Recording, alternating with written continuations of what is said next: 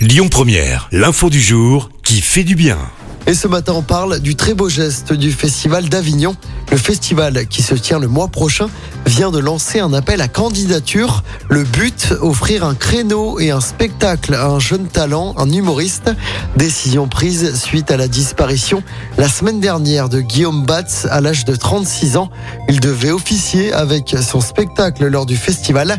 Le directeur affirme avoir été sonné par l'événement, mais avoir décidé de ne pas laisser, je le cite, se rajouter du vide au vide et veut donner sa chance à un jeune humoriste. La salle sera donc offerte pour la durée équivalente à celle prévue pour Guillaume Batz.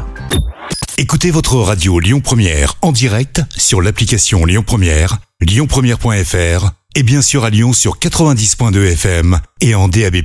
Lyon Première